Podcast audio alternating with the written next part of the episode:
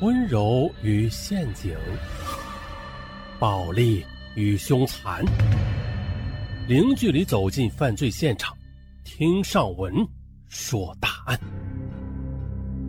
本节目由喜马拉雅独家播出。这是一起别样的爱恨情仇，啊，发生在大学的，说是。高建平和于新春是黑龙江大庆油田学院的同窗，又是好友。可是毕业前夕的两人却纠葛于情仇，一个命丧黄泉，一个锒铛入狱。接下来啊，咱们详说。二零零八年九月，高建平和于新春同时以优异的成绩考入大庆石油学院自控系。这高建平来自四川重庆。父亲经商，家境较好，人呢长得也帅气。与高建平相比，家住大连郊区的农村的于新春就没有那么幸运了啊。尽管他的成绩也不错吧，可是家里不好过，很穷，甚至来上学的学费都是邻居的婶婶、叔叔们帮忙筹借的。入学之后，于新春和高建平住在一个寝室，睡在一张上下铺。于新春在上，高建平在下。不久的，心细的高建平就发现，啊，这睡在自己上铺的于新春，他总起夜，于是就主动的跟他上下的调换了一下，啊，这样就不用非得爬上爬下了。于是于新春也知道高建平是为了自己提供方便，心里很温暖。更让他感动的是，这两人之后的交往。在学校嘛，这于新春的一身农民打扮，经常招来许多同学的讥讽，特别是女同学，根本就不愿意靠近他。为此，他越来越自卑，甚至呢，对异性都是有种憎恨感。其实，这种自卑非常不好。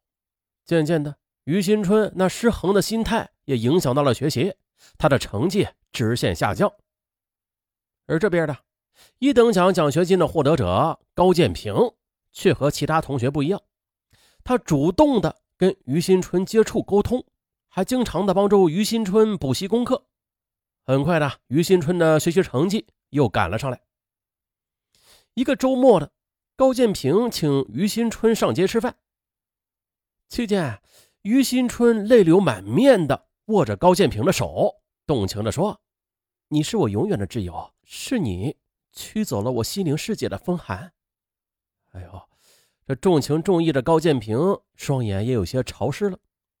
他就拍着于新春的肩头：“只要你愿意啊，我们就是一生的好兄弟。”于是两人便对着酒馆上方的环形吊灯啊击掌为盟了。二零零九年夏天的一个深夜，高建平半夜发现啊，下铺的于新春还没有睡。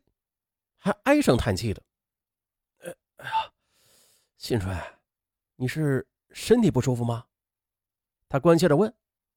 可是于新春却翻了个身说：“啊，我没有什么事儿，你睡吧。”哎，不对，高建平心想啊，于新春肯定是又遇到什么困难了。一日，高建平把于新春叫到一边，问他：“我说啊。”有什么事别闷在心里啊，来说出来，看我能不能帮助你。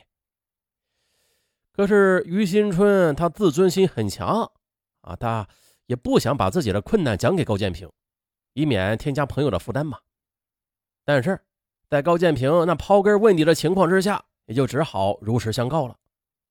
啊，是这样的，我母亲生病了，家里欠了不少钱，我这几个月的生活费没有着落了。哦，是这样啊，哎，那我这有，你先用就是了。说着，便从衣袋里拿出二百块钱来。于新春接过这二百块钱，这双眼含泪啊，一下子紧紧的就拥抱住了高建平，久久说不出话来。二零一零年的春节过后，高建平和于新春商量共同考研吧。接着，为了便于学习，他们分别的在校外租了房子。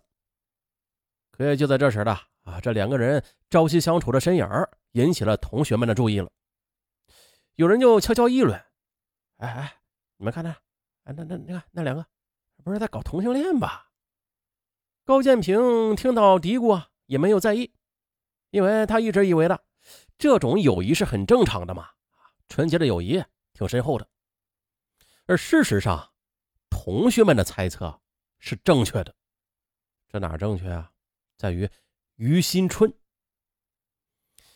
于新春他是个个性内向、心理脆弱又很敏感的人，还经常压抑、困顿，遭受异性的白眼儿，便使其内心的心态发生了微妙的变化了。面对高建平的有爱之手，于新春在心里深处，而回报的却是爱慕和爱恋之情。不久后的一个女孩的出现。也是更加的证实了这一点。这个女孩的名字叫梁世阳，黑龙江省安达市人，高中文化啊，在大庆经营美容院。那年端午节，这梁世阳跟朋友去郊外踏青，巧遇高建平，两人一见如故，从此就保持了电话联系。九月，高建平和他小两岁的梁世阳就确立了恋爱关系。啊，这边挺甜蜜的啊，可是对于沉醉于爱河的高建平，于新春却是坐如针毡。他忍不住的就跟高建平说：“喂，你跟小梁在一起，多影响学业啊！”先生，这是个借口啊。高建平对好友于新春的表现非常的惊讶和不解，所以他就没有听从于新春的劝导。于新春从此就像是换了个人一样，为了缓解内心的痛苦，他就染上了赌博和玩游戏的恶习。这样，他的生活费就经常的捉襟见肘了。于是呢，高建平一面呢借给他钱，一面又语重心长的开导他：“好兄弟啊，你戒赌吧。”可是于新春却抹起了眼泪：“建平，你们谁也别劝我。”就像我劝你当初别和梁世阳谈恋爱一样，现在我恨梁世阳，是他破坏了我们的感情，是他夺去了你，我的孤独痛苦，谁又能够理解啊？不欢而散，于新春决定用手段来争取知音。二零一二年正月十五这天的，梁世阳带着烟花、点心来找高建平。高建平他没有忘记好友于新春的，那晚他专门的把于新春约到了住处，共度元宵佳节。酒至兴处，三人就唱歌跳舞。末了，于新春又激情的朗诵了英国诗人叶芝的一首爱情诗《当你老了》。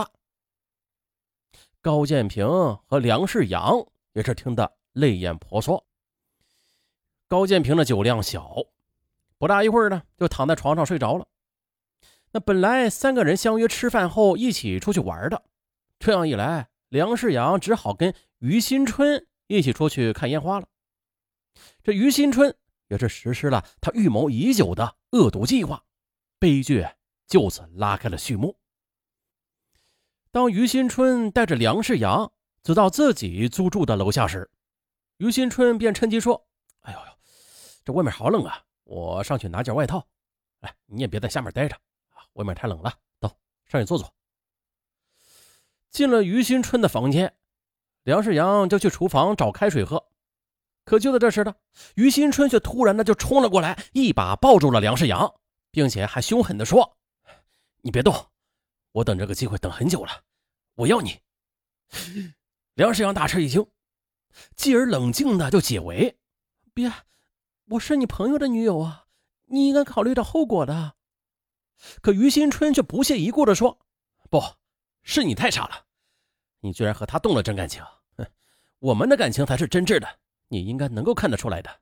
对女人，谁不是讲究个及时行乐呀？